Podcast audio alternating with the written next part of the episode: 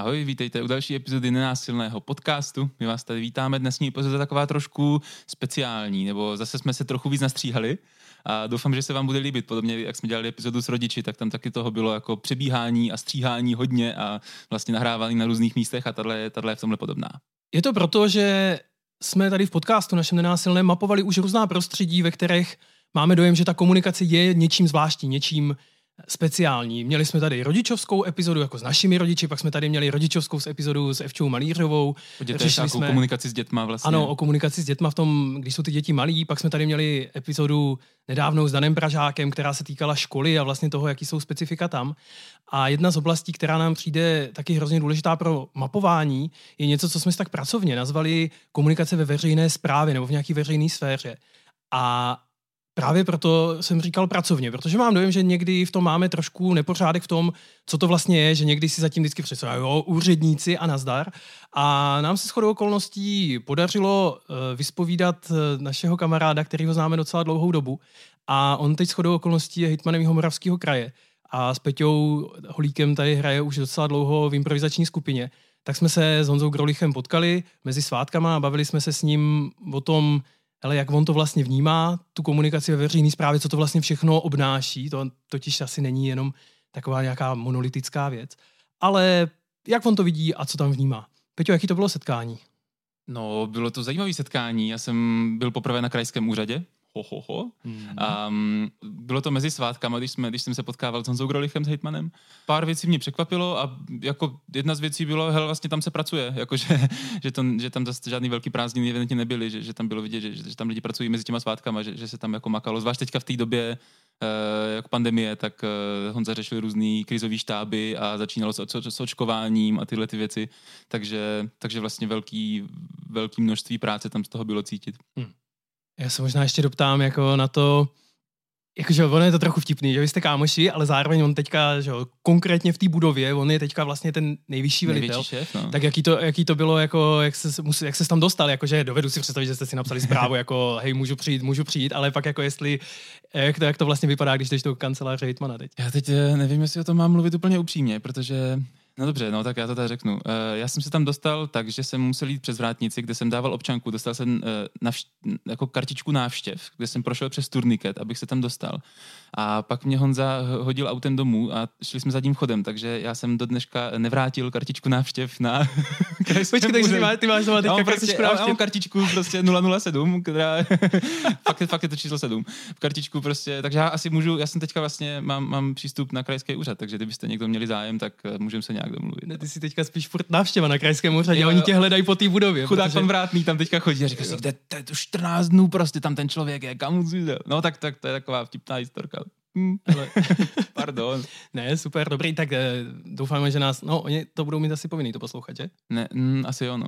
Já ji vrátím, já slibuju tímto oficiálně, že kartičku už se chystám vracet nějakou dobu a teď už určitě to udělám. tak jo, tak eh, to jsme, to jsme dali takhle na úvod. Možná k tomu proč pro nás ta epizoda ještě je jako dál zajímavá, nebo jak bude vlastně vypadat? K tomu bychom se mohli takhle na úvod dostat. Já se musím přiznat, že poslední dva roky spolupracuji s jednou vzdělávací agenturou, kde vzdělávání právě lidí z veřejné zprávy je jejich hlavní náplň, takže pro mě ta epizoda je vlastně zajímavá tím, že s Honzou Grolichem si povídal jenom Peťa a my vám v průběhu té epizody budeme vždycky pouštět nějaký prostřihy z toho, když v tom rozhovoru jsme narazili na nějaký zajímavý téma, které nám přijde, že ať už s nenásilnou komunikací nebo s, prostě s komunikací obecně a ze vztahy a s tím, jak to celý funguje, významně souvisí a k čemu bychom chtěli přidat nějak náš pohled, tak já do toho budu sem tam ještě přidávat pohledy z těch eh, školeních a z těch setkání, které máme za sebou. Protože vlastně to, to, to z kterých úhlů k tomu přistupujeme, tak je právě rozhovor jako s hejtmanem novým, což je super prostředí, jako, nebo super data k tomu, hele, jak to tam vypadá na tom úřadě. A vlastně, jak říkáš, my sami máme za sebou nějaký workshopy pro úředníky, takže eh, budeme přidávat nějaký témata, který v tom vidíme a na čem se třeba dá zapracovat i podle toho, podle toho co Honza říká. Tak tady je první téma.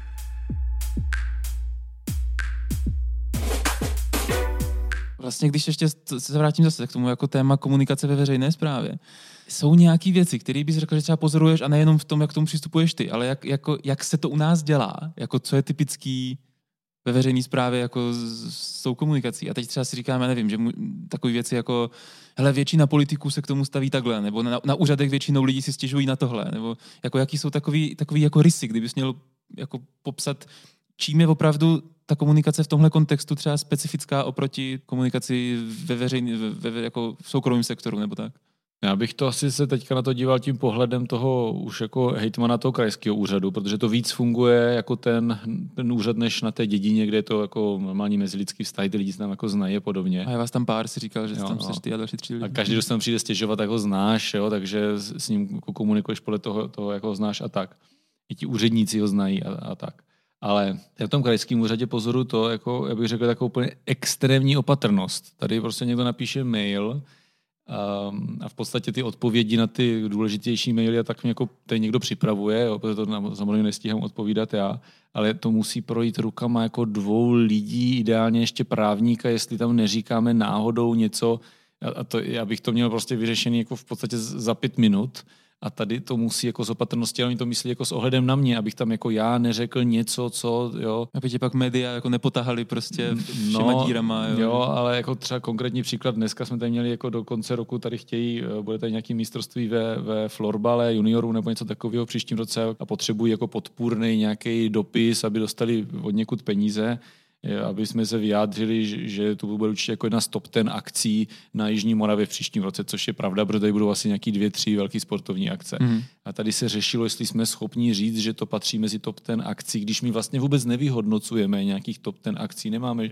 Takže jestli tam nebude lepší říct nějakou obecnější, já bych prostě řekl, jo, jasně, potřebujete, tam potřebujete, že jste mezi deseti nejlepšíma, jasně, tak vám podepíšu, myslím, že jste mezi deseti největšími akcemi, jako jo, to není nic proti ničemu, jo, to, to není, že by mě za někdo popotahoval a, a někdo se tady se mnou soudil, že, že byly až jedenáctá nebo dvanáctá akce, prostě nesmysly, ale strašně se to tady jako řeší a potom je to pomalejší a tak, takže já tady vidím strašnou tu jako opatrnost vlastně. A máš dojem, že je to jako nevýhoda, nebo že bys to, že bys ti přišlo jako funkčnější, kdyby byli lidi méně opatrní? Bylo by to určitě jako rychlejší a já, já jako chápu, že v některých případech ta opatrnost jako je potřeba, když se řeší právní věci a podobně, ale když ty lidi, kteří mají na starosti ty právní věci, potom vlastně přes ně i ta obyčejná komunikace, tak je to najednou úplně jako za, z mýho pohledu strašně jako zbytečný. Zase na druhou stranu je pravda, že ty lidi tady jsou třeba 10 let a už zažili spoustu, eh, spoustu různých případů, že samozřejmě tady přichází různé žádosti o poskytnutí informací a tedy a oni už jsou opatrní, protože znají tady, že někde se napsalo někam něco a teď se toho někdo chytil takže, takže jsou opatrní, ale já jsem takový víc jako střelec a házel, vystřelil bych to od pasu a bylo by to mnohem rychlejší, pružnější. No. Takže možná, nebo když si řekne veřejná zpráva, tak jeden z těch rysů, který se asi bude vytahovat do nekonečna, je jako ta rychlost, nebo respektive jako pomalost, že jo, jako jak je to velký robustní systém. Tak. Takže mi myslíš, že, že tohle třeba je jedna z věcí, která kdyby se jako byla méně opatrná komunikace, tak by mohly věci jako odsýpat tak, rychle. Tak, tady se fakticky jako, as, asi se tady vlastně téměř nestane to, že já bych řekl, jo, na to mě připravte odpověď a jeden člověk by tu odpověď nachystal a dal mě to na podpis. To podle mě musí vždycky vidět aspoň dva až tři lidi, což to samozřejmě e, zdržuje a to, ale e, je to šílený v tom, že já jsem byl zvyklý na všechno odpovídat sám. Jo hned odpovědět, být v kontaktu s těmi lidmi a, a říkal jsem si, že to budu dělat i teď, ale to, to nejde. To je, toho je tak strašně moc, že to jako objektivně nejde. A, a vždycky si říkám, jo, tak tady na tohle odpovím sám a potom zjistím, že jako někomu tu odpověď dlužím, protože se k tomu jako objektivně jako fakt nejsem schopný dostat, abych napsal nějakému starostovi třeba, který ho znám, ten e-mail sám. Takže je to, je to fakt eh, těžký, je to najednou takový odosobněný, což, což mě vadí a chápu, že to takhle jako musí být, ale oni potom zase ty lidi, kteří za mě nechystají ty odpovědi, tak cítí tu odpovědnost, že to chystají pro hejtmana, proto to musí jako zkontrolovat. Já, já, já to chápu, ale potom je že to byl prostě... průšvih, tak to zase bude na jejich hlavu no, třeba. No, jasně, jasně, jasně no. takže, takže tu opatrnost eh, chápu, ale je to takový potom nepružný, ale člověk se s tím asi bude muset nějak zžít, anebo si budu muset být schopný rozlišit, hele, toto jednoduše, rychle a, a toto prostě prožeňte tím standardním kolečkem. No, uvidíme, hmm. To si musí sednout ještě. Uh, Honza vlastně předtím, než se stal hejtmanem, tak předtím byl starostou tady obce kousek od Brna, Velatic a je vidět, že v době, kdy my natáčíme tenhle rozhovor, tak je hejtmanem poměrně čerstvě, takže hodně porovnává tu zkušenost z té komunikace, jaký to bylo, když byl starosta a jaký to je teď, když je hejtman, což je vlastně úplně unikátní materiál. A tím pádem často vlastně narazíme na tohle, jaký to bylo a jaký je to teď. Já nějaký témata, který jsem v tom slyšel, v této části, se, o které se bavíme s Honzou, je téma jakýsi opatrnosti.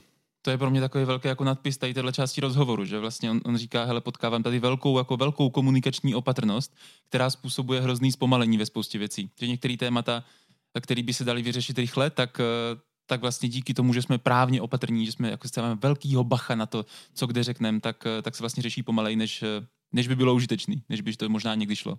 Pro mě je hrozně zajímavý, nebo já jsem si z té ukázky nejvíc zapamatoval tu hlášku, že se asi nestane, že by jakýkoliv prohlášení jeho jménem prostě připravovala jedna osoba. Že to prostě někdo, že to jde jako velkým kolečkem. A tady chci nám přidat pohled eh, i z těch workshopů, který často řešíme, že ta komunikace prostě i uvnitř těch úřadů je obrovský téma, že někdy se prostě stává, že že těch lidí je až tolik, že se to buď prostě zdržuje a natahuje se ten čas, nebo se furt jako zopatrňují ty formulace tak, že prostě ve finále už někdy ani skoro jako nic neřekneš. Takže vlastně jsou ve finále tak trochu všichni jako nešťastní. A to hledání té balance, toho, jak moc lidí, jak moc lidí eh, se na to dívá, je hrozně důležitý. A, a i takový to kalibrování toho, u jakých těch úkolů je to vlastně potřeba. Mě to, co k tomu vlastně přijde zajímavý, je, nebo co si říkám, hele, co já bych se pokoušel dělat, kdybych byl takhle na úřadě, tak, tak mít pozornost k tomu, kdy je to vlastně potřeba a kdy to naopak brzdí. Jo, že si říkám, že, že to, to, co, to, co třeba Honza zažívá, nebo spousta úředníků je takový dvě, dvě role nebo polohy, které vlastně hrajou. A jedna z nich je, hele, teď jsem oficiální představitel, který říká nějaká slova, která půjdou k milionu obyvatel, a tím pádem tam si říkám, že asi dává smysl, že to má projít prostě třema právníkama. E, ale tam, kde to asi zavazí, je, že potom mluvím třeba s kolegou v práci na tom úřadě a tam už nejsem v téhle roli, kdy jsem oficiální komunikátor prostě k milionu lidí. Tam jsem prostě kolega s kolegou a vlastně tam by bylo fajn, kdybychom byli třeba otevření, autentický, efektivní, rychlí, přímý. Ale to, jak o tom Honza povídá, tak je vlastně, že, že, že se to jako neděje. Že, že, ta, že ta, ten komunikační styl té opatrnosti se pak přenáší i do té třeba vnitřní komunikace a tam, tam už to jako zavazí. Já zároveň si asi dokážu obhájit proč, jo? že si říkám, jak to ti úředníci a, a politici v tomhle mají těžký, že oni vlastně tuhle tu polohu nebo roli několikrát za den musí střídat. Jo, že já když pracuji v nějaké firmě, tak buď jsem teda třeba tiskový mluvčí a, a, a jsem oficiální a ven, anebo jsem prostě kolega v práci, ale když jsem hejtman, tak, tak jsem jako mám kolegy v práci a čtyřikrát denně mluvím s novinářem, takže musím vlastně pořád střídat tu polohu jako hej, teďka bacha, teďka, teďka mluvím na veřejnost a teďka bacha, teďka mluvím jenom tady s kolegou a že to musí být jako náročný, tak mám, mám jako velký kus empatie i pro lidi v těchto těch pozicích. Já mám dojem, že eh, tak, jak to potkávám na těch školeních nebo tak, tak eh, že opravdu existuje nějaká rozumná míra té opatrnosti, protože ty taky nikdy nevíš, kdy ten tvůj kousek, který si do toho přidal, se nějak jako nasvítí, že jo. Prostě vždycky znáš, prostě málo kdy v novinových titulkách uvidíš, úředníci odvedli dobrou práci. Jo, to, to je prostě něco, co skoro jako neexistuje a proto ta opatrnost nějak jako vychází i často z nějakých zkušeností a často, a to chci vlastně tady rozlišit, že to vychází z takových těch urban legends, víš, takový jako před 30 lety jsme jednou napsali něco srozumitelně jo, a někdo se toho chytnul. To dopadlo. Přesně tak. Už to, to nikdy mám, nesmíme udělat znova. A to mám dojem, že je hrozný problém a teďka nemyslím jenom ty veřejné zprávy jako magistrátu úřadu a tak, ale třeba i ty naší univerzity, že Mm, jakoby kvůli jednomu nějakému incidentu se hrozně často potom celý ten systém tak jako zakalí a já když jsem dělal jednu takovou intervenční práci, protože někdy děláme školení a někdy děláme fakt jenom jako dokonce intervence jako ve smyslu, hele, pojďte nám to pomoct poštelovat, protože toto už fakt nejde. Tak ta intervence jako vlastně směřovala k tomu, jak si nevytvářet práci sami pro sebe. Víš, že tam se prostě dělo, že úředníci z jednoho oddělení nebo zaměstnanci jednoho oddělení stáli před dveřma druhýho se spisem a opravdu vyžadovali podpis a razítko na tom spisu, že ho předali. Jo, přitom z hlediska toho vůbec nikdo to nevyžaduje, to prostě si tak nějak jako sami nastavili, protože chtěli tak moc být bezpečný, že zrovna to jejich oddělení neudělalo nějakou chybu, nebo zrovna oni to udělali včas, že to ten úřad jako naprosto zasekalo. A prostřili to, to znamenalo fakt si to pojmenovat, tu absurditu té situace, kdy vlastně jejich vnitřní práce, kterou si vytvoří, je pro ně náročnější, než ta, kterou mají jako ze zákona danou. A bylo to fakt hrozně náročný a bolestivý, ale docela se to povedlo, jakože fakt ta, to pojmenování toho, hej, toto přece není to, jak to máme dělat, tak to hodně pomohlo. Mně přijde docela zajímavý ten tvůj pohled na věc, že, že to možná děláme kvůli jednomu incidentu, který se stane jednou za pět let, no. že nás jednou někdy jako média nepříjemně potahají a tak už jsme pak hrozně opatrný. I když možná ve výsledku by bylo lepší hele, pojďme některé věci komunikovat jednoduše a nechme se jednou za pět let potahat, hmm. protože oni ty média nás asi stejně potahají. I když, jo, že, že, že, jako fakt rozlišovat, kdy, kdy to je na místě a kdy ne. No. A k tomu se dostaneme ještě dál tady v tom rozhovoru, protože to podle mě souvisí s těma rolema a jak k ním přistoupíme. My v téhle další části rozhovoru, kterou vám teďka pustíme s Honzou, se nějak jako hlouběji noříme do toho, co v komunikaci na úřadě nefunguje. Teďka jsme pojmenovali jednu věc, že nějaká jako pomalost, opatrnost. Tady v té další části eh, se víc bavíme o tom, co by třeba Honza si přál změnit a co mu úplně nesedí v tom, jak to teďka funguje.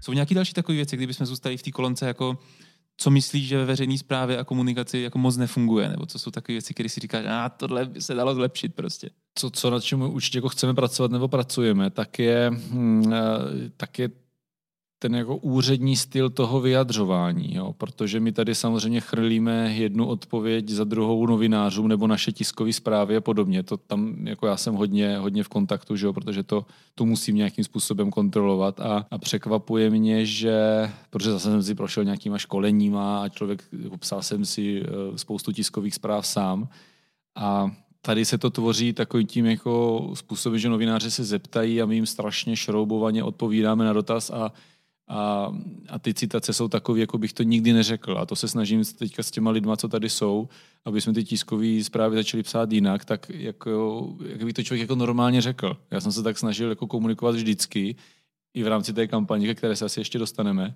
tak i tady se snažím jako odpovídat úplně normálně. A on potom člověk jako zjistí, když to píše normálně, tak to potom i otisknou, protože to nějak jako normálně zní. Víc to žije, no. jo, je to, je to Není to ta formální, ano, jsme připraveni v rámci krizového štábu se zařídit a organizačně a zajistit a, a takový, ty, takový ty fráze a to já to prostě rád říkám v úzovkách na, na, na plnou hubu, tak jak to je.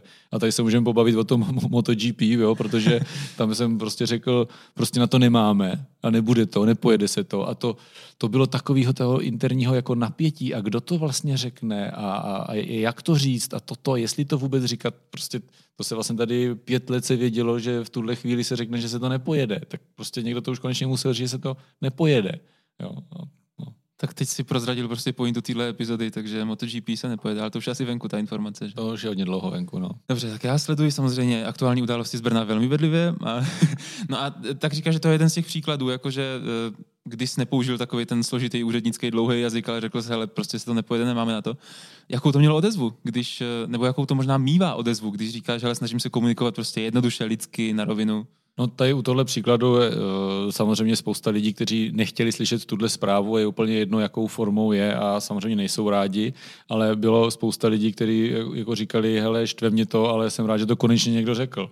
Protože to strašně dlouho vyselo ve vzduchu, takže se to prostě konečně někdo řekl a úplně, úplně na rovinu. Takže a, a i u víc věcí já se to snažím, i teď, jak se řeší to očkování a podobně, tak se snažím ty zprávy dávat, i když vím, že tam dostanu čočku a spoustu fake news a, a jak jsem proti očkování, jak jsou lidi zklamaní, že se nechám naočkovat jo, a, a tak. Ale podle mě je důležité to říkat na rovinu tak, jak to je a ne jako si vyhodnocovat, eh, kolik procent občanů se nechá očkovat, kolik nechá očkovat, kde máme větší volební potenciál a takovéhle věci, ne ty věci potřeba říkat na rovinu tak, jak to je. Mm-hmm.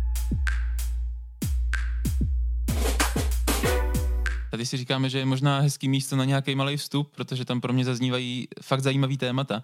A to hlavní, který tady řešíme, je, že nějaká přílišná formálnost nebo jako komplexnost té komunikace je vlastně překážkou k porozumění a je překážkou k tomu, aby, aby to vůbec bylo přijatý, slyšený a, a chápaný. Tam přijde hrozně zajímavá ta, ta návaznost na to, na to téma, které jsme řešili jako první. Víš, taková ta, jakože když skombinuješ tu opatrnost s tou, jako tím, že prostě několika lidma to projde ještě s tou právní formulací, tak pak ve finále z toho vznikne přesně to, co tam Honza jako popisoval, víš, jako bude nachystáno, la, la, la prostě trpný rody. A nevíš, co to znamená. A nevíš, co to znamená. A zároveň je jako důležitý si říct, že pro Honzu, tak jak to aspoň popisuje, je vlastně důležitý, aby ty myšlenky mohl sdělit těm lidem srozumitelně. A to často znamená, jako zaprvé k ním mluvit způsobem, který je pro ně srozumitelný, logicky. Ale že i pro, to, co je pro mě třeba zajímavé, je, že i pro ty novináře je to ve finále lepší. Že prostě... To mě překvapilo, že říkal, hele, oni to i líp víc jako otisknou, když, když to je řečený normálně, když to je prostě no. jasně řečený. No. no. To je hrozně zajímavý a myslím si, že v tomhle kontextu bude dost zajímavá ta další ukázka, kterou máme nachystanou. Já zároveň mám tady k týdle ještě kousek právě uh, v návaznosti na násilnou komunikaci, protože jsou tady nějaký témata, které mi rezonují i s tou naší praxí, vlastně, která je podstatou tady toho podcastu. Jedna z věcí, uh, kterou jsem slyšel Honzu říkat a vlastně mě fakt potěšila, bylo, že říkal tu větu, já když jsem to řekl na rovinu nebo upřímně, tak někdo mi odpověděl, že jsem rád, že to konečně někdo řekl na rovinu, i když je to hmm. třeba nepříjemný. A v nenásilné komunikaci často mluvíme v takový, o takovémto modelu jako truth and care, jako jo, pravda jo. a péče. Jo, že, že ta pravda je důležitou součástí, že jako hele, pojďme říkat věci tak, jak jsou a nehrát si na to, eh, že je to jinak, protože to je základ pevné komunikace, hmm. základ toho, abychom se někam posunuli dál.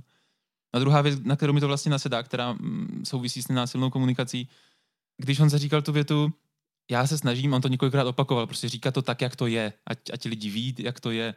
A Jared Finkelstein, se kterým máme jednu, jednu z našich epizod z začátku podcastu, tak vlastně říká, že nenásilná komunikace je pro něj art of being with what is, jako hmm. umění bytí s tím, co je. A zase, zase mi to pro mě hrozně jako rezonující téma, jakože hele, to, co se snažíme i v nenásilné komunikaci dělat, nebo v tomhle podcastu propagovat, je, jak se učit žít s tím a jak komunikovat to, co je opravdový, spíš než se zabývat nějakýma jako mentálníma modelama a představama toho, jak by to mělo nebo nemělo radši být. No. Hodně mi to, hodně mi to nasedá na, řekl bych, hodně velký téma, ať už je to veřejná zpráva nebo prostě zase nějaký velký organizace. A to je, jak budeme komunikovat jako trochu nepříjemné zprávy víš, že mám dojem, že nechávat lidi v nejistotě, a ty tušíš, jo, ty prostě tušíš, jo, třeba tady s tím MotoGP, víc co jste tady jihomoravští nebo brněnští, ale tohle je podle mě celorepublikový téma, jo. To se řešilo každý rok. A takových témat mají organizace, prostě školy a cokoliv dalšího spoustu. A mám dojem, že to jako nechávání v nejistotě nebo takový to mlžení má pak tendenci k tomu, že se vždycky ta informace, ať už zkresleně nebo reálně, že se šíří nějakýma neformálníma strukturama. A tím pádem se vytváří emoce, jako typicky ty nepříjemný, ale jako z té fámy a ty ještě ani nevíš, jak to je, ale už jsou ty nepříjemné emoce. Takže vlastně ta cesta toho, když se nám dobře podaří jako komunikovat to, jak to fakt je, tak možná, že někdo bude naštvaný, ale aspoň naštvaný na realitu a ne na nějakou jako fámu zase, nebo nějaký jako příběh, který na sebe nabalil prostě čtyři nějaký... A ty jsi to říkal hezky no. v té nedávné epizodě, že, že vlastně tím vytváříme emocionálního odpadu jako minimum. No. Že tam, když se někdo naštvaný, tak je naštvaný, ale je, je, prostě jenom to naštvání, který je na místě v úvozovkách, jo? že no. tam není to naštvání, frustrace, nevědomost, který by tam vlastně byly úplně zbytečně. Víš co, a hlavně ten příběh pak je, hele, já jsem naštvaný na to, že tady nebude MotoGP, ale nejsi naštvaný, já jsem naštvaný na ten úřad, že oni mlží a bez tak nám to neřeknou. Mm, jo, mm. oni nás jenom držejí prostě zkrátka informačně. A to, co to pro mě dělá, je hrozně důležité, je, že to zvyšuje důvěru v ty instituce, která nám teďka často chybí. Že jo? A myslím si, že to je hrozně podobné i v mezilidských vztazích. Jako, I když mě, někdo, když mě někdo je schopný říkat nepříjemné věci na rovinu, tak já se třeba fakt cítím nepříjemně, že jsem z toho smutný nebo mm. naštvaný. Ale, ale to, co, to, co to hrozně moc jako buduje vztahově, je ta důvěra, že si můžeme věřit navzájem. No. A když jako, jestli dokáže úřad tohle ve mně jako vzbudit, že můj vztah k úřadu bude ten, hele, já vám věřím, že, že mě jako nelakujete, že říkáte pravdu, tak to je pro mě hrozně důležitá jako hodnota. No. Hmm. V této další ukázce vlastně pokračujeme v tom úseku rozhovoru s Honzou a více tady bavíme o tom, jak ta komunikace vypadá mezi třeba samotnýma politikama, nebo jak tady tohleto... To je hrozně zajímavá tenhle ten jako nejasnost, jak se, jak se projevuje z jeho zkušeností, kde to potkal.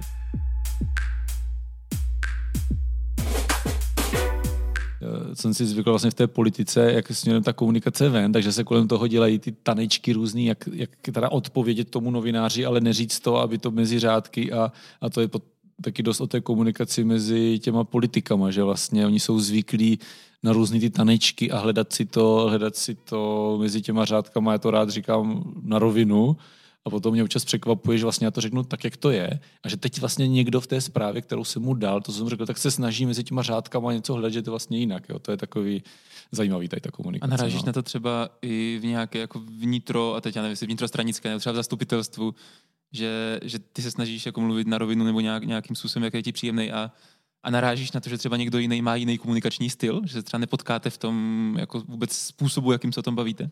No jako s některýma lidma se dá mluvit takhle na rovinu, ale s některýma jako, jako vím, že se to musí jako tak jako nějak jako nenápadně to, ale co, co musím říct jako v rámci tady té jako koalice a tak, co tady jsme, tak to jsou většinou lidi, s kterými se dá bavit takhle, takhle na rovinu, ale Pamatuju si třeba typický příklad, když jsem se stal předsedou klubu zastupitelů prostě v tom minulým volebním období a šel jsem tady poprvé za hejtmanem, tak jsem odcházel, řekl jsem si, jo, tak jsme si úplně na rovinu jako pokecali a měl jsem z toho dobrý pocit a najednou se začaly jo, tady takové ty, ty zákulisní informace a ty jo, ten Grolich tam řekl, že bude ostrý a že nás bude jako napadat teďka nově a to. Já jsem řekl, kde, kde to jako, jako kde, jsem to jako řekl, jo?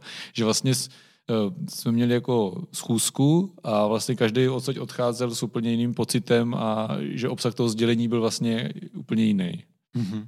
No. Takový A to- nepotkání se. Tak a to už se mně stalo jako víckrát, že vlastně nějaký důležitý jednání a ty z toho odejdeš a odneseš si z toho něco a ten druhý si z toho odnese úplně něco jiného. No a myslíš, že to tak fakt je, že si každý od nás si něco jiného, nebo že, že, že, pak to třeba jedna strana trošku si to jako překroutí, tak jak se jim to hodí, nebo... Podle mě je to o tom, že fakt hledají mezi řádky tu podstatu té informace vlastně. A když to říkáš na rovinu tu informaci, tak oni v tom vlastně hledají tu, to, to skrytý sdělení. Jo, že si jako řeknou, že, že jasně, že Jo. když tohle říkáš, tak to nebude ono. Jo? Tak, že tam tak, ještě tak, zatím tak. musí být něco dalšího. Tak jo, a což v té politice, že jo, kdy viděl takový to jistě, pane ministře, a to, jo, kde, kde, je to jako trošku vytažený ad absurdum, ale ono tak jako ve finále jako fakt funguje, že ty tomu člověku chceš něco sdělit, tak mu to musíš jako říct tak jako trošku obloukem a on, on, on jako to musí si domyslet. A to já strašně nemám rád, takže já to říkám na rovinu. A, potom A pak si mám- lidi domýšlí pak ty si oblouky. domýšlí, tak jo, tak jo.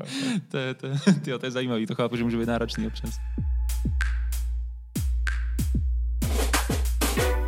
Já mám tady k té ukázce, kterou jsme právě slyšeli, asi dvě takové témata, které bych chtěl pojmenovat a jsou komunikační a bavíme se o nich běžně na workshopech. Tak pojď. Jdu do toho, kámo. ne, první z nich je téma, který, který máme pojmenovaný jako komunikační kultura a konkrétně komunikační normy. A když mluvím o normách, tak tím myslím, co je v dané skupině nebo v daném jako prostředí normální, na co jsme zvyklí. A ta norma, kterou tady popisuje Honza, a je vlastně strašně jako na palici trochu, že jo, Hmm. je ta jako... Věci se neříkají na rovinu a když někdo něco říká, tak já pokud chci pochopit pravý význam toho, co mi sděluje, tak to není to, co je v těch slovech. Že jo, musím se dívat trochu za roh. No a nejenom, že musím, ale to, co Honza vlastně popisuje, je jako, že se, když se potkají dva lidi, kdy to má každý jinak, a teď to jako není oslava na Honzu Grolicha, teď je to jako právě jako narážení do sebe dvou těch norem, že jo. Jakože, hele, já bych si chtěl na rovinu pokecat a ten druhý jako je nastavený na to, musím si překládat každý slovo a doplňovat si myšlenky mezi řádky, tak potom z toho může vzniknout takovýhle kočkopes. A vlastně pokud si z toho uděláme normu, přičemž já chci ještě říct, že norma není jako správná, norma, ta normalita neodkazuje k tomu, že to je správně, ta norma odkazuje k tomu, že víme, že to takto funguje a ty normy můžou často extrémně brzdit jako provoz a jako fungování všech tady těch věcí. No, tak to, to narážení na sebe mně přijde zajímavý. No. A já si vlastně říkám, že, že když mám v sobě takovou normu, tak eh, to, co ona dělá, je, že mi vytváří určitý filtry vnímání. Jako to, já, já to, co se děje, potom čtu skrze tu normu. Ano. A my eh, na, na workshopech často rozlišujeme takový dva pojmy jako pozorování versus interpretace. Hmm. Jo, a když říkám pozorování, tak tím myslím, hele, to je to, co se opravdu děje. Co by viděla kamera v místnosti, co by bylo na záznamu z mikrofonu, Hmm. co by viděl třetí nezúčastněný pozorovatel, který by zcela objektivně jako viděl to, co se děje. Někdo, kdo dělá zápis. Přesně, co, co, by, co by bylo v zápisu. Jo. A, a oproti tomu stojí ty naše jako interpretace a domněnky a to je to, jako jak já to čtu, jaký si slavím, jaký slavím, jaký si stavím myšlenkový a mentální modely nad tím, co se ve skutečnosti děje. A to mě tady přišlo hrozně silný, že jako proběhl nějaký rozhovor dvou politických představitelů Hmm. a minimálně na jedný, možná na obou, vlastně na obou stranách, jako proběhla velký interpretační jako rámec toho, že Honza si Jasně, říkal, jasně. všechno to bylo v pohodě, dobře jsme si pokecali a na druhé straně byla ta interpretace, Grolich po nás jde, ty vole, je to, je to fakt špatný. No. Mně tam přijde, jako extrémně zajímavý mi přijde, že ten příběh, že ta norma ti často nedovolí ani z ní jako vystoupit, víš, že ona má jako velkou moc, že i kdyby prostě někdo přišel a nejtransparentněji, jak je schopen ti to jako říkal, tak ty vlastně, když jsi nastavený jako, co to asi znamená, když říká dobrý den, jako myslí tím celý den, nebo myslí jako tohle, nebo co po mně vlastně bude chtít, hmm. jo, že, že vlastně mě jako přijde, že ty normy hrozně často nám brání vidět i věci. A já teďka jako přidám jednu I věci, které jsou zjevné třeba, že? jako právě, že kdyby tam třeba, kdyby tam byl někdo úplně nezu, ne, jako nezúčastněný, tak si řekneš, ty jak někdo takhle vlastně vůbec mohl chápat. Hmm. Ale ty, ty, jak jsi v tom příběhu, tak on je konzistentní, že jo. Jestli je něco evergreen mých workshopů, když se bavíme tady o veřejné zprávě a komunikaci v nich, tak vůbec pojmenovat si, jaký divný normy u nás existují, to bývá jedna z nejvíc jako posouvajících věcí v tom daném workshopu. Pro ty úředníky. Přesně tak. Hmm. Protože, že jo, já tam mám někdy prostě vedoucí odboru, vedoucí oddělení, ale někdy jsou to fakt řadoví zaměstnanci, nebo jsou, jako, že jo, samozřejmě jako není nic jako úředník, jo. Já prostě, jak do toho vidím víc, tak někteří lidi prostě spravují sociální sítě a ty jedou v takové rychlosti, že tam ta opatrnost jako je na místě, ale musíš ji dělat rychle, jo. Některé odbory a prostě oddělení jsou hrozně dotčený třeba těma politickýma změnama. A to jsou zase normy, že jo. Jako ty očekáváš, že přijde nová garnitura a tím pádem možná tě vyhodí. To už se trochu rozkecáváš bokem, kámo. Trochu jo, ale vlastně tím chci říct, že, že jako být k tomu citlivý, jaký ty normy tu Mhm. jsou a teď i na té politické úrovni, že to je jako fakt důležitý Hmm. a jenom si to pojmenovat často pomáhá hrozně moc překonat ty, které jsou úplně nejnesmyslnější. Já jsem, já jsem si to i, i říkal, hele, kdybych měla takový domácí úkol, jako Hmm. co máte teďka trénovat komunikačně, tak bych říkal, hele, pojďte si jako uvědomovat ty vlastní normy a pojďte si uvědomovat Hmm. ty interpretační rámce, skrze který přistupujete k tomu rozhovoru. A pojďte si je ověřovat. Jo? A to často zase i z workshopů v těch jako mezilidských stazích běžných třeba je, často lidi říkají, že hele, ověřování si vlastních interpretací je to, co mě v komunikaci posunulo nejvíc. Jo, že teď teďka v tom rozhovoru, co popisoval Honza, by to mohlo být, hele, když teďka říkáš tohle, tak já si to vykládám tak, že, že vlastně tím říkáš, že na mě budeš jako útočit a budeš na mě, eh, budeš mě chtít dostat z mý pozice. Je to to, co říkáš? A třeba by si mohli vyjasnit, ne, ne, to není to, co říkám, a nebo je to to, co říkám, ale Uh, takže to bych tak, no. Pojďme si být vědomí, jak říkat. Pojďme si to vůbec všímat, pojmenovat si to, být vědomí si těch norem a být si vědomí vlastních interpretací a být si vědomí toho, že interpretuju. Že to, co, to, na co reaguju, není možná objektivní realita, ale nějaký můj výkladový rámec a systém, který jsem si nad tím postavil. Musím, já tady celou dobu toho kývám, co mluvíš, a jenom chci říct, prostě potrhnout tu myšlenku, že toto se netýká jenom veřejné zprávy. Že tohle se týká prostě jakýhokoliv pracoviště, jakýkoliv skupiny, rodiny, kdekoliv, kde probíhá nějaká skupinová dynamika, kde se věci dějí nějakým rutinním způsobem a my je všichni víme, tak být si vůbec vědom toho, že se to jakoby děje a proč se to děje a jestli je to funkční, tak to je prostě top shit na posun, když to funkční není. A pak si nechat ty normy, které chceme a zahodit ty, které nefungují, že jo? Přesně tak. Pokud vám dává smysl, co děláme, nabízíme několik možností, jak nás v tom podpořit. Oba s Petrem pořádáme otevřené workshopy, pracujeme na míru s lidmi v organizacích a také tvoříme nenásilný podcast. Nabídku našich workshopů pro veřejnost najdete na webu nenásilnákomunikace.org. Pokud hledáte něco jiného nebo nás třeba chcete pozvat k sobě do firmy, napište nám na nenásilný podcast zavináč gmail.com a my se s vámi rádi domluvíme, ať už se jedná o práci se skupinou nebo jeden na jednoho. No a pokud prostě chcete podpořit produkci podcastu, zajděte na náš web nenásilnýpodcast.cz a podpořte nás buď jednorázově nebo pravidelně na Patreonu. Tak či onak díky za přízeň a užijte si poslech. No tady v téhle další části rozhovoru my se bavíme víc o tom, jak vypadá ta komunikace, je jako zazdmí těch úřadů. Jo? Víc jsme říkali, že něco jde ven, něco jde dovnitř. A my jako voliči a běžní lidé asi úplně nevíme, jak se na úřadě pracuje, jak se tam spolu lidi baví. A hmm. tak to mě hrozně zajímalo, na to jsem se Honzi ptal, jak vypadá ta komunikace na té denní bázi právě uvnitř toho úřadu. Já třeba, když jsem přicházel teďka za tebou na krajský úřad, tak tak eh, že jo, dole jsem byl pře- překvapený na vrátnici, že musím vytahovat občanku a že málem tam security mě jako zatkli a tak, tak si říkám, aha, dobře, to jsem nečekal. A pak jsem zase třeba vůbec nevěděl, když přijdu k tobě do kanceláře, tak jestli to bude jako dobrý den, pane Holík, pan hejtman vás očekává, jo, nebo tak, že mě třeba překvapilo, že jsem přišel a ty jsi tady jako tykal se svýma spolupracovníkama. Jsem říkal, aha, takže to je vlastně možná jako v pohodě milý volný prostředí. Tak eh, jak vlastně jako vypadá ta komunikace, ať už teda třeba uvnitř strany, nebo uvnitř politické organizace, nebo, nebo takhle na úřadě, jak, jak se spolu vlastně lidi baví. Jo? A teďka fakt mě jde ani možná ne o ty témata, ale jak, jak vypadá ten styl, jakože kdybych fakt dělal jako dokumentární film a chodil za váma o tom, jak se bavíte, tak jak by to vypadalo? Tak já bych ještě rád eh, řekl, že jsem ti musel otevřít dveře i jako, protože, protože tady asistentka zóna byla jako odběhnutá někde. A tak já jsem zase důležitý, takže chápu, že, že jsi to chtěl udělat osobně, asi toho cením. Jasně, samozřejmě. jasně. No já si myslím, že to jsou jako dvě strašně odlišné kategorie. Jo. To, ta komunikace dovnitř strany a vůbec fungování jako dovnitř strany, to je jako samostatná, samostatná kapitola.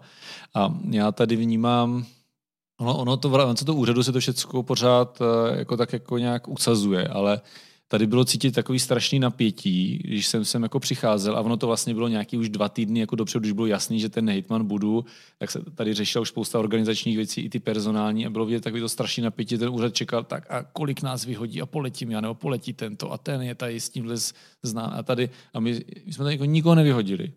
My jsme tady nikoho, a to bylo jako cítit, že já jsem tady třeba z, z, z někoho jsem znal a ona a, a toto a toto a ptala, ptala se na nějaký ty lidi a říkám, ne, to já to počítám, že tady tu paní si tady nechám, jako to pracovat. A to bylo ty, jo, to jsem si odechla a to, a to jsem si odechla, jo. A ty si tady necháš ty u sebe v kanceláři jako předchozí asistentku hejtmana, jako ty, jo, úplně jako čučeli, jo. A, takže tam, tam bylo cítit takový to strašný napětí a nejenom taková strašná úleva, jo, protože ono, a teď to vůbec to není na toho předchozího pana Hitmana, ale tím ještě předchozí pan Hitman, jako ty jako mezilidský vztahy měl jako hodně komplikovaný, slušně řečeno, a ty, a ty lidi vlastně strašně čekali, jak se k těm lidem budu chovat. A myslím si, že jim jako spadl velký kámen ze srdce a to si myslím, že jako obecně jako všichni lidi, co tady jsou jako v tom novém vedení, ty politici, tak, takže se tak jako chovají úplně jako normálně lidsky, jo, a, a to, to, to, strašně, bych řekl, ty lidi oceňují a mám občas pocit, že třeba nějaký ty vedoucí toho odboru, že mě najednou jako tady něco řešíme a, a že se mi tak jako i, i svěřovali vlastně s něčím, jako že to tady třeba jako dlouhodobě nefunguje a, a že cítí tak jako trochu nadějí, že, že by to teďka, teďka mohlo začít fungovat, že bychom se tomu mohli, mohli věnovat, že, že, jo, že ty úředníci mezi sebou by mohli trošku víc eh, komunikovat, protože co, co tady jako dovnitř toho úřadu je, tak ono jde to tím barákem, jak je postavený a tak, tak to jsou všichni zavření v těch svých kancelářích a tady vůbec není prostor, kde by se ti lidi mohli potkat. Jako opravdu žádné, jenom chodba. Jo, to, to, to, není tady o tom, že mají společnou jídelnu nebo něco takového. Jo. To, to, co, na co si třeba ty firmní kultury strašně dávají záležet, aby, aby to tam takhle bylo, tak tady jsou prostě ty dva, tři, čtyři úředníci zavření v té jedné místnosti a tady člověk, jako, když je ten barák plný a prochází chodbama, tak je furt prázdný. Jo. Hmm. A, a, to strašně potom cítit i na té, na té komunikaci dovnitř, že nespolupracují a tak. A to, to já bych jako strašně rád, kdyby se tady ty, ty jako zdi dali trošku jako probourat mezi těma lidma. To tady cítím, to tady cítím hodně. Já vím, že, že to je zajímavé, že to říkáš, protože uh, už když jsem třeba já byl několikrát dělat nějakou jako intervenční práci v nějaké firmě nebo tak, tak se ukazovalo, jak strašně důležitý jako v tom systému fungování té firmy je prostě kuchyňka. A že tam mají dobrý kafe a, a koláčky, který tam někdo ráno přinese. A že to jsou fakt ty místa, kde se ti lidi jako srocují a kde se vlastně pak dělá ta hrozně důležitá práce. Jako protože si to můžou hele tak v pohodě říct, není to přes ty oficiální maily furt, ale tak si u kafe teda řeknou, hej, tak jak to tak uděláme, uděláme to takhle. A že ta, tam se budují ty jako vztahy, tam se budují ty, ty přátelství, tam se budují ty důležité konexe. No. Já jsem právě nikdy nebyl tady na té poradě vedení té úřednické, ale právě jsem se o tom bavil s bývalou tiskovou mluvčí, která říkala, že tam nejdřív chodila, pak jako nebyla schopná tam jako chodit, protože to je strašně úřednický. To jsou ty lidi, kteří měli vlastně spolupracovat, jo? řešit společně nějaké projekty a tam to bylo Úkolem našeho odboru bylo vypracovat a bylo splněno v termínu a tak, takhle, jo, takhle ve firmě by někoho normálně nemohlo, podle mě, jo, že tady se pěstuje taková ta úřednická úřednická kultura, jo, archaická bych řekl až, ale ale ty lidi vevnitř takový nejsou. Jo? A když si sednu s jedním, s druhým, to, tak jsme schopni prostě říct nějaký joke, zasmát se tomu. Jo? Úplně... Asi když přijdu domů večer, tak taky neřeknou. No, no jasně. Měl jsem se v práci dle... a, a, teď tady máš jako jednání se dvouma, ze třema a je to v pohodě, ale najednou, když tam sedí těch deset úředníků, tak všichni stejně předloží tu svou zprávu a, a, a nejsou schopní vlastně spolu jít vlastně na kafe a pokecat si a potom, když se řeší nějaký problém, tak je to o tom, jako nejsou schopni říct, ty brďo, my jsme to fakt jako podělali tady toto, jo, pojďme to nějak vyřešit, ale každý se tomu vyhýbá a tak a ten, ten úřad takhle jako trochu funguje, to, to, to si myslím, jako byl bych strašně rád, kdyby se nám podařilo s tímhle pohnout. No a čím to je? Je to, jako, je to strach, že když třeba jako ukážu nějakou svou zranitelnost, takže to schytám od někoho, nebo že mi budou pomlouvat, nebo jak se to, kde, kde se to bere? Protože jak říkáš, jo, že já taky vlastně věřím, že všichni lidi jsou v jádru lidi a je nám příjemný se spolu bavit prostě normálně otevřeně a jako nemuset se jako hlídat, že jo, každý slovo, který vypustím z pusy nebo tak. tak. No, je, je, to právě tady zase tím systémem té opatrnosti tady, jako když jde materiál do rady, tak ho podepisuje třeba 6-7 lidí, jo, z každého odboru, jako je ekonomické, organizační, já nevím, sociální, jo. A teď ty lidi prostě se tady hraje s tou odpovědností, s tou opatrností a podobně a to já jako, tak jako cítím, že každý vlastně v té své oblasti chci říct, jako my jsme to udělali dobře, a, a my jsme OK. A teď se vždycky hledá jako ten výnik a tak. Ale já tady zase na rovinu, já jsem tady ten měsíc a půl, dva měsíce, takže si nechci hrát jako na, na odborníka a, a jsem přesvědčen, že spousta lidí by, by eh, se mnou nesouhlasila. Ale tohle jsou právě ty témata, co jsem řešil už i s některými těmi vedoucími těch odborů, že to takhle vlastně cítí, jo? Že, že, to tak je. A, a teď ono, když to polovina těch úředníků takhle hraje, tak ti ostatní to vlastně přistupují na tu hru, i když jsou to úplně pohodoví lidi, kteří jsou schopni uh, se jako v jiné situaci bavit úplně, úplně na pohodu opravdu a podle mě se s tímhle bude muset začít pracovat. Jak, no. hmm. Odformálnit to. Odformálnit, to je hezký slovo. Takový ten každodenní život v práci vlastně. Hmm. A já třeba, eh, ten, ten barák je fakt jako šílený. Jo? To je fakt jako dlouhá chodba, jedny dveře vedle ty vysoké dveře samozřejmě, ty, ten starý úřednický barák a podle mě by bylo nejlepší vzít, když to řeknu jako blbě, tak vzít tady, já nevím, miliardu a půl a postavit tady normální, moderní barák, eh, tak jak jsou jako moderní dneska firmy, ale jako dokážu si představit, že tohle bych jako řekl, že budu pro úředníky tady stavět jako barák za miliardu a půl. V tom biznisu je to jak úplně normální. Hmm. Jo, a moc dobře si uvědomuji, jaká, jak ta firemní kultura i to prostředí ovlivňuje. Všichni se díváme na obrázky, jak, jak vypadají kanceláře v Google a jak tam sdílejí ty no. prostory. No. Ale kdyby tam takhle ti úředníci jako fungovali v takovém prostoru, tak ten úřad bude fungovat úplně jinak. Hmm. Já jsem o tom jako přesvědčený. Já jsem si teďka fakt začal představovat jako krajský úřad, na kterým budou ty skluzavky a ty odpočinkové zóny a Tak, tak. ping-pong a, a přitom ty trendy vlastně jsou, že jo? Já když, i když chodím dělat nějaké školení, do, typicky jsou to třeba jako v Brně nebo v Praze nebo u nás jako velký IT firmy, že jo? který jsou třeba nadnárodní nebo tak a a já vím, že spousta z těch lidí, i kamarádů, co tam dělají, tak je to normální, že hele, prostě chvilku pracuji, pak si jdu hrát pinec, pak prostě jdu si udělat kafe, pak jdu tady pokecat, pak si jdu na chvilku lehnout, pak jdu zase pracovat. Ráno jdu na masáž, jo, máme prostě tyhle, tyhle firmní benefity. A nepodepisuje se to jako nevýhodně na, na tom výkonu. Naopak, že se ukazuje, že právě tyhle ty jako trochu rozvolnění, trochu zličtění, trochu přizpůsobení těm lidským potřebám, že jako pomáhá. No. No, určitě, já si myslím, že třeba i univerzity jsou v tom jako dneska někde, někde úplně jinde, jo. když si vezmeš jako kampus a podobně, to jsou, to jsou zase prostředí, které vypadají úplně jinak. Člověk se z nich cítí úplně jinak a vlastně mají hodně podobný, eh, podobný účel jo, a můžou fungovat úplně jinak. Ale nedokážu si představit, že řekneme, že tady prostě do, do pěti let chceme za miliardu a půl postavit nový úřad, protože to řekla, a co silnice a tedy a tedy. Ale podle mě to by byla hrozně velká investice do, do budoucnosti. Protože když ten Jako i, po, i pro ty silnice potom o další No, jasně, později. že jo? když, když, ty, když ty úřady budou fungovat mnohem efektivněji, budou mít mnohem lepší prostředí, tak tam budou i pla- pracovat jako kvalitnější lidi. Jo. 100%, jsem o tom přesvědčený. Jo. Protože dneska ty lidi jdou za tím pracovním prostředím, jo, nejenom za těma benefitama a, a za penězma, ale když se tam prostě budou cítit dobře, tak do té práce rádi chodí a není to o tom, že rychle proběhnout chodbou, zavřít za sebou ty dveře a zase si tady jako píchnout ve, ve tři, ve čtyři hodiny a utíct, aby mě tady nikdo neviděl. Jo. To je, Hmm. no, no, no. A tak.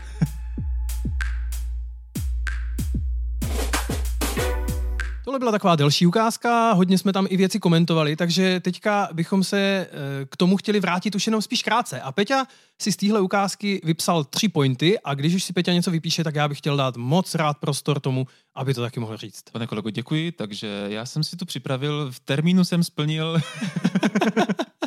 ne, mám tam, uh, mám, mám pár věcí, které si vlastně myslím, že nebo spíš tematicky, který, který jsem jsem hodně slyšel. Jedna z nich je uh, opravdu to, jak to prostředí je náročný v tom, že se každých pár let mění personální obsazení Hmm. a, a management, což se v normální velký filmě jako neděje v biznisu jo, tak často. A že to vlastně způsobuje, jak jsme se tu bavili o těch normách, tak to, že vlastně ty normy se tak trochu začínají nastavovat po každý čtyři roky od začátku. Jo, respektive je nejistota, jestli zůstanou stejný nebo se budou měnit. Přesně. Jo. Příjmový hejtman, máme stejné normy nebo máme úplně jiné normy? No, Jo, budou tu stejný lidi nebo budu tu já? Přesně, no, přesně tak. Druhá věc, eh, o které jsme se bavili už hodně s Honzou, je, jak ten prostor ovlivňuje komunikaci. Hmm. Jo, jestli tam je kuchyňka, jestli tam je kávovár, jestli prostě si můžu sednout na pohovku a pořešit tam s kolegou něco, anebo jestli musíme být u něho v kanceláři zavření. O tom se tam bavíme dost, takže to chci fakt zavěsit jako téma. Velmi často to řešíme ve firmách. Myslím si, že by bylo fakt super, kdyby krajský úřad Jihomoravského kraje byl kancelář v Google, protože si myslím, že by to těm silnicím opravdu pomohlo A těm lidem vevnitř. a díky tomu těm silnicím, jakože, že ti lidi by se cítili líp a tím pádem by dělali lepší jo. práci. Jo. No a třetí téma je trochu obsáhlejší pro mě a to je, eh, navazuje na to, jak on zapovídá o tom, jak probíhají ty, on tomu říká jako úřednické debaty vedení, že se tam velmi výrazně hrajou určitý komunikační hry, který si, který si tam, který si tam všímám. A my tady máme jednu celou epizodu o, o, o, konverzač, o hrách v komunikaci, jaké hry v komunikaci hrajeme, takže klidně si ji poslechněte, je tam někde v tom našem feedu. Eh, ale ta hra, která se tady vlastně hraje, tak je eh, to, co kterou Honza popisuje, jo je, eh, kdo, kdo něco udělal špatně, kdo je viník. Když je nějaký problém, tak kdo je teda ten, kdo to zavinil. A Honza říká, jo, hele, když prostě polovina úředníků hraje tuhle hru, tak ostatní přistoupí na tuhle hru.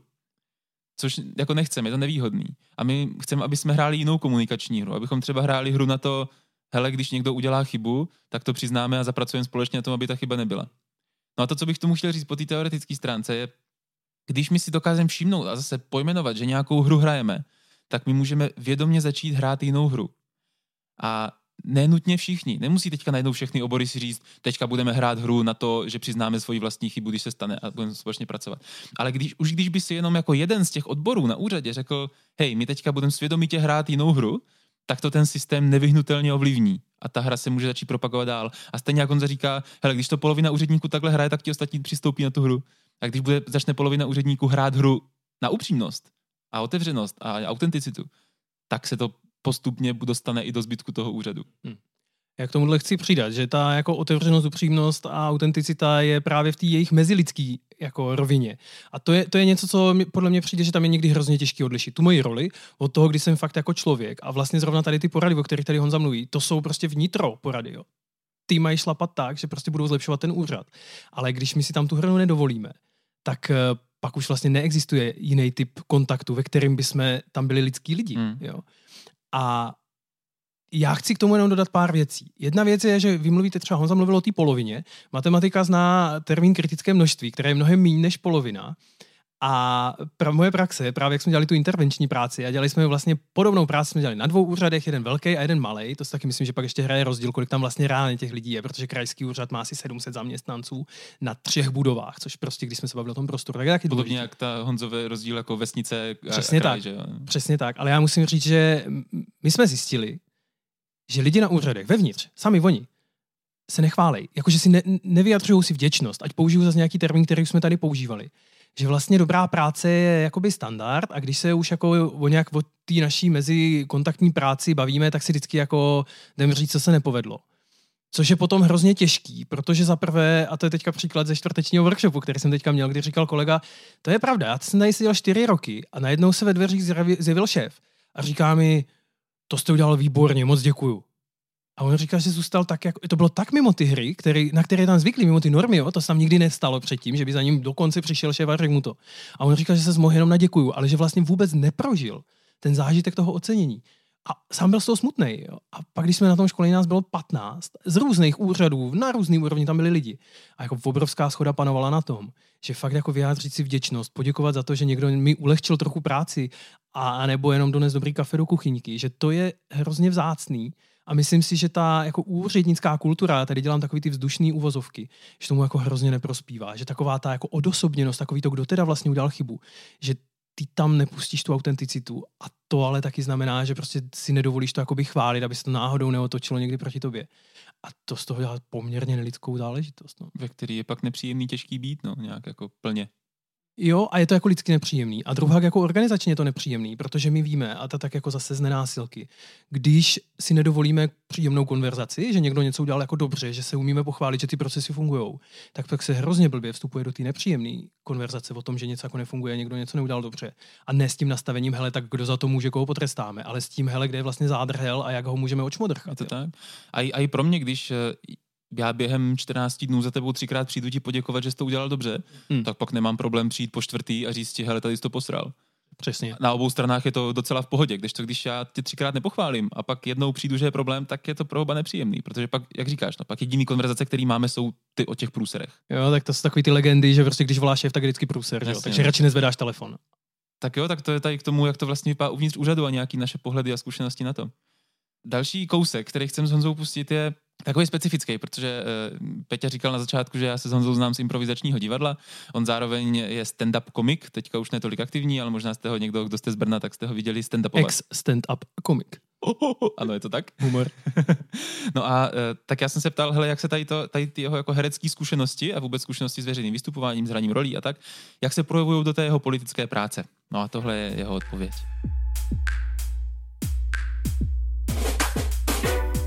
Jako ono je to pořád vystupování na veřejnosti. Jako spousta lidí má problém, jako fungují skvěle toto a najednou máš jako to, to řízení toho zastupitelstva, a teď to nemyslím jako odlehčení, je vlastně takový divadlo. Jo? Ty, ty tam prostě jako vystupuješ v nějaké, v nějaké roli a s tebou se tady bavím úplně jinak, než, než když tam řídíš zastupitelstvo, teď sedíš na tom, na tom eh, křesle, to se tomu smála, že na to je jako vyřezaný, to vypadá fakt jak trůn, jo, tak to je... Hra o trůn, máš to z mečů svých nepřátel, předchozích hejtmanů. To, to ne, ale jako, je to fakt jako udělaný jako, jako trůn, jo, což jsem si vlastně nikdy, nikdy nevšimnul, až když žena viděla nějaký fotky, jak se tomu smála, vlastně je to, je to bizarní, jo, ale, ale na druhou stranu nějakou tu ta, ta funkce k, k, k sobě má automaticky nějaký takový ty znaky, že sedíš nejvíš a tak.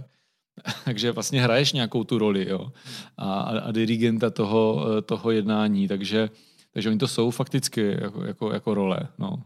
A když zase, když jdeš na jednání tady s ministrem, a to taky jsem tady zažil jednání s, s, novým ministrem, a tam byli ředitelé tady všech nemocnic a a, a zdravotní pojišťovny jako nějaký generální ředitel a takový samý jako e, rektor univerzity a to. Teď tam jako jeli nějaký kolečko a odborně se tady vyjadřovali k něčemu. Já jsem k tomu tam byl přizvaný, řekl jsem si, tyjo, a přijdu jako poslední na řadu. Tak jsem říkal, co, co tam jako budu, budu, budu říkat, jako, já tomu vůbec jako nerozumím. Tak jsem celou dobu jako přemýšlel, jestli vlastně na to mám říct ten jako nějaký svůj názor, nebo ne. A pak jsem prostě to na rovinu jako přiznal, řekl jsem, že tady ten jako názor na to říkat nebudu. A vnesl jsem tam jako svůj pohled jako, jako laj, laický, úplně jako trošku z jiného směru. A zase si myslím, že to bylo vlastně úplně dobře, že jsem tu diskuzi potom dostal jako trošku někam, někam jinam. A zase je to jako nějaká role. A vlastně, když šlo to kolečko, tak já jsem si celou dobu říkal, jakou tu roli vlastně já zahraju, až, se, až budu oslovený. Jak jestli budu, hejtman, jo? jo? Jestli budu hrát teda, že jsem ten odborník na to zdravotnictví a že tomu přece automaticky rozumím, protože mě tam pozvali a protože jsem hejtman už dva týdny. A nebo jestli prostě řeknu, hele chlapi, já tady tomuhle vůbec nerozumím, ale já si myslím, že bychom se měli trošku zaměřit na toto, protože jo, a je to prostě o nějakých rolích, no, všechno. Tuhle ukázku bych si tak interně pojmenoval slovy, jak se hraje hejtman právě teď. Jak se hraje hejtman právě v téhle situaci. Ale ono to není jako vlastně nic proti ničemu. My jako hodně našich zaměstnání v sobě obsahuje nějakou roli, to jako sociologické vymezení nechme stranou, ale ono je fakt jako důležitý, že, že k té roli se vztahují nějaké očekávání, že on to tam Honza jako hrozně dobře jako popisoval navíc, jako jak se hraje hejtman, když jsi 14 dní hejtman a řídíš prostě tady Kri- krizový štáb, štáb o očkování nebo prostě o covidu, což jako logicky není tvoje jako sféra expertízy. Honza má podle mě vystudovaný práva, nekecám? No. Jo, no, tak jako, tak to mě vlastně přišlo hrozně hezký a lidský, že vlastně jako na jednu stranu si uvědomuje tu svoji pokoru v tom a to jako vlastně zase neříkám jako fanouškovství Honzy Grolicha, ale vlastně obecně, že hele, tak já jako člověk to nějak mám, ale pak si uvědomuju tu jako váhu té role, já to třeba zažívám v té učitelské roli, jo? že prostě ta učitelská role sebou něco nese. Jo? Jako například mým cílem tady toho bytí je, aby se tady dělala nějaká edukační činnost, tak prostě nějaký svoje myšlenky můžu dát stranou, byť si je myslím. Jo? A tady mě to přišlo fakt hrozně zajímavý a jako ustát si tu roli i tu svoji autenticitu dohromady, to je podle mě to hledání, který, který tady Honza popisuje. Mě to vlastně fakt dělá radost, když jsem to poslouchal. Jakože tady fakt jako velký fanouškovský, jo. jo, že Říkám, člověk na této pozici, ty vole, jo, to chci, aby na takových pozicích byli lidi, kteří si tohle uvědomují. No. A jak v tom mám zase takový, jako co s tím, nebo co se z toho můžu učit, víš, jak jsem nad tím přemýšlel, tak si říkám, že fakt jako být si těch svých rolí vědomý a, a být si vědomý, že je mám a, a jako jakou roli teď na sebe vezmu. A třeba do jaké, jsem, do jaké role jsem tlačený tím kontextem, Jo, že jo. Jsem hejtman, který je pozván na schůzi krizového štábu v době covidu. No jasně. To znamená, že jsem tlačen do role, to je hrozně hezké, jak to popisuje. Jsem trochu jako kontextem a vnějškem tlačen do role odborník na zdravotnictví. No. A je vlastně, když si to uvědomím, hele, já jsem tlačen do nějaký role, tak já si můžu svobodně rozhodnout, jestli tu roli chci hrát nebo ne. A on tady, že jo, říkal, hele, já jsem se rozhodl nehrát roli hmm. odborníka na zdravotnictví, já jsem se rozhodl hrát roli týpka, který má názor na jinou věc, na kterou může mít názor. Hmm. A hrozně mě to vrací k takovému tomu jako zenovýmu, jo, když to stáhnu tady do, jako do zenový praxe, takže v zenu se hrozně často klade otázka, jako hele, kdo jsi? Ale opravdu, jako kdo jsi teďka v této situaci, v tomhle kontextu? Jako, koho teďka hraješ, jo? Je trochu jako, že jsi teďka jako šéf, nebo manžel, nebo jsi kolem jdoucí na ulici, jsi kamarád, hejtman, odborník na zdravotnictví, kolega v práci a jako být vědomý v tom, jako kým teď jsem a kým teď chci být a jakou roli tu hraju. Jo, že jsem teďka podcaster, nebo jsem teďka prostě Petr, co má kamaráda Honzu a, a, a co jsem ještě? Jsem ještě Petr, který možná je trochu unavený, protože je večer. Jo, jako, hmm. že být si vědomý tady těch svých jako poloh nebo rolí mně přijde hrozně užitečný, protože pak jsem schopný si vybírat ty, který hrát chci a nepadat do těch, do kterých jsem třeba tlačen, ale vlastně hrát nechci. Mně přijde tady u téhle ukázky, mě naskakuje, a není to teďka poprvé v průběhu toho, co si povídáme, ale protože se blížíme ke konci, tak vlastně chci to téma vytáhnout a to je trochu jako power position. Jakože nějaká pozice, a teď jako síla zní v tomhle kontextu jako hrozně divně, protože to vlastně jako nemá nic společného s fyzickou sílou, ale prostě líp se ty normy nastavují z vrchu, jo? To je něco, co jsme se bavili. Prostě když ty přijdeš jako nový hejtman, tak všichni tak nějak tuší, že tvoje slovo bude mít trochu vyšší váhu. Že jim teda řekneš, jak to tam bude. Jo, a jakože máš mnohem víc jako kapacit a zdrojů prosazovat tu svoji vůli, než když prostě seš v jiný pozici. Jo. Hmm. Ale zrovna třeba tady mi to přišlo hrozně zajímavý, ta ukázka právě z toho štábu, kdy jako všichni víme, že ten hejtman je jako hrozně důležitý, protože je v té jako power position, ale zároveň víme, že z hlediska obsahu toho tématu zas tak power position nemá. Jo. A mně toto mně přijde jakože tady je nějaká možnost zase, jako když bychom chtěli vylepšovat svět, anebo svůj vlastní život, anebo prostě takové věci, být si tohodle vědomí, že jenom proto, že je někdo šéf, tak to neznamená, že jako musí nutně rozumět všemu. Ano, on možná má pak zodpovědnost, ale je úplně jako v pohodě vlastně si nechat třeba poradit a mám jako dojem, že toto často spousta lidí neustojí, že vlastně jako tu pozici vezmou jako příliš za svou, že jsou příliš role. Jsou a jako... V celém světě jsou, že? Mě No. no. tím, jako s firem, že jo, takový to, když, eh, když manažer přijde na IT oddělení. jo, že prostě No, no, jasně, no. najednou jsi v prostředí no. nebo prostě do, do kabinetu paní uklízeček. Že najednou jsi, jako sice jsi formální šéf, ale najednou jsi ve světě, ve kterým jako tam, tam ta tvoje role nic neznamená. Tam není relevantní. Tam je potřeba zaujmout jinou roli. Jo. Nebo prostě ta role je relevantní jenom částečně. Já si teďka vzpomínám, a to není jako jeden, jeden zážitek, jo, ale víc zážitků, kdy prostě přijdeš jako na nějaký firmní workshop. Tam jako na chvilku přijde ten šéf, který to teda jakože domluvil. Přijde tam jako s takovou jako pozicí, jako všichni teda vědí, že on je šéf, on je si toho velmi dobře vědom a očividně se to nebojí použít. Přijde tam a vždycky řekne, tak si poslechněte pana lektora, jak to máte jako dělat. Jo, já vám to říkám furt, ale třeba to od něho vemete líp. Jo. A já už si říkám, hej, kámo, to bude hrozně těžký. Hmm. Víš, jako že prostě tak jsi šéf, ale to neznamená, že rozumíš třeba nevím, facilitaci na násilné komunikaci, nebo když je to ve školách, tak prostě pedagogickým prostě trendům, který já třeba přináším. A prostě to jako není vše jako objímající, že prostě když jsi jednou šéf, tak tomu všemu musíš rozumět. No. Mě k tomu napadá, jako, že to, to, jak bych to zarámoval, je být si vědom té své role a být si vědom, kde ta role má hranice. no a smysl. jo? A smysl, přesně. Já když jsem hejtman, tak ta role má někde nějaký smysl, někde má nějaký hranice a někde, někde se ode mě očekává a je užitečný, když já ji prosazuju, když já ji jako No. zřetelně dávám najevo. A někde je naopak užitečný, když ne.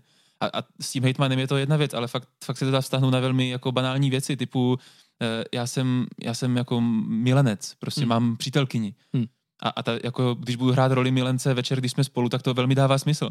Ale když budu hrát roli milence, když teďka spolu nahráváme podcast, což by možná znamenalo, nevím, že teď zvednu telefon a začnu si s ní volat, nebo prostě tady budu psat milostnou básničku, tak sem se ta role nehodí. Tady prostě zavazí. Tady, tady je potřeba, abych byl někým jiným. Takže jako pozornost tady k tomu mi přijde jako pecka, že to někdo má. A znovu říkám, hej, velký respekt jako Honzovi, že to má.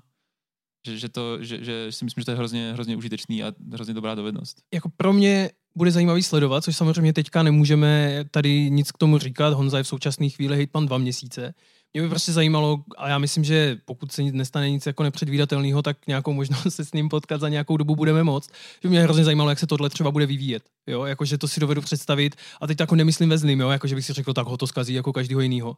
Ale že si dovedu představit, že prostě na- nabere víc zkušeností prostě z různých kontextů, teď jako tahle doba přináší takový výzvy ve veřejné správě, že si dovedu představit, že ty zkušenosti čerpá fakt hodně rychle. Tak to mě vlastně zajímalo, jak, jak tohle bude fungovat. No. Možná se díváme na takový podcast za čtyři roky hejtmaný Moravského kraje na konci svého funkčního období a Hmm. vlastně by to taky mohlo být zajímavý. Si píš? My pomalu směřujeme k závěru. A uh, já jsem se ptal Honzy na takovou otázku, hele, s čím se vlastně chceš rozloučit? A tak tady máme jeho odpověď a už ji nebudem stříhat, takže my se takhle ze studia s váma tímto zatím loučíme. Děkujeme vám moc za poslech. Já bych chtěl poděkovat nejenom vám divákům, ale taky Honzovi, že do toho s náma šel tady v tom mezivánočním čase. Pro nás to bylo hrozně užitečný, tak doufám, že jste si to užili taky a zase někdy příště. Ahoj. Tak užijte si závěrečnou zprávu pana Hitmana a mějte se krásně.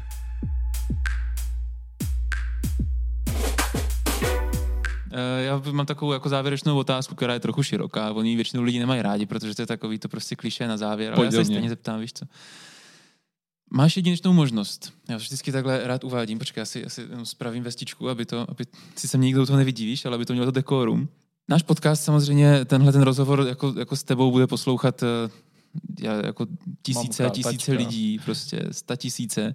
Teďka ty jsi ještě celebrita, takže ještě když k tomu připočteš jako všech svých 40 fanoušků, tak jako 3040 prostě lidí minimálně si to jako poslechne. Tak eh, se tě chci zeptat, je něco, co bys chtěl těmhle těm lidem, co si nás budou poslouchat, vzkázat? Takže Žmolkova mamko. Eh, já, já to řeknu úplně z jiného soudku, jo. Já, jak, protože tím, jak jsem se dostal teďka do té role, jakože v úvozovkách tady řídím nějakých 700 úředníků a, a, a jak jsme řešili ten rozpočet a to, tak jsem si uvědomil jednu důležitou věc, protože ty lidi začali hnedka jako říkat, že máme vlastně vyhazovat ty úředníky, jo, že máme šetřit a vyházet ty úředníky automaticky. A já jsem si vlastně uvědomil, že ty lidi vnímají úředníky a myslím si, že i politiky, ale tam to jako nějak chápu. Ale ty úředníky vůbec nevnímají jako lidi. Vůbec vlastně za nima nevidí jako to, že mají ty rodiny a tak a vlastně říkají vyha, je prostě a, a toto a vůbec si jako vlastně neuvědomují, že oni tu práci mají jako pořád tady na tom úřadě a že to jsou jako lidi, kteří jako z velké části jsou zapojeni do těch jako řízení těch krizových věcí a, a tak.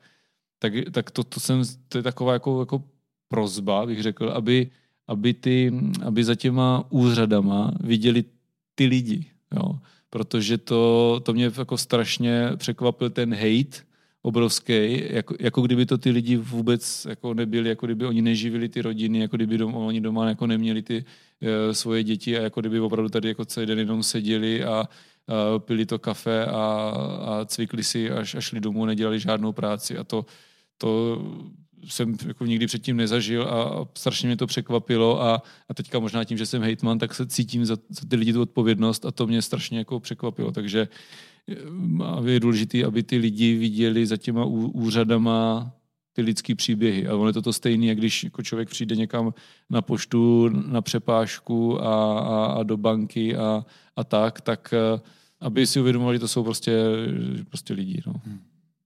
Děkuju. Taková hluboká myšlenka. Hmm.